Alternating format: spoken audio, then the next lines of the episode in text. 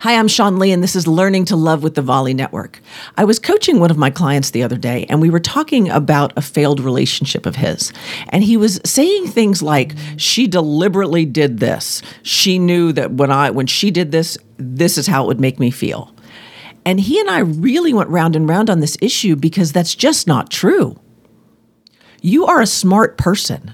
You did not partner with someone who doesn't love you. You did not partner with someone who doesn't care about you and you did not part with some partner with someone who deliberately wants to hurt you. If you did, make a different choice. The problem people have, and this that my client was having, is he was assigning a meaning to something she said because of how he felt. So she made a comment and he assigned a meaning that was completely different than what she said. And we all do it all the time. So, for example, if you're you ask your partner to pick up the milk, and they're on their way home, and they're saying, "Okay, fine, I will turn around and I will go and get the milk." Now you can you can extrapolate that in a couple ways. You can say he's turning around and going to get the milk, or he's feeling put out because he has to go get the milk. In either case, all he said was, I'll turn around and go get the milk.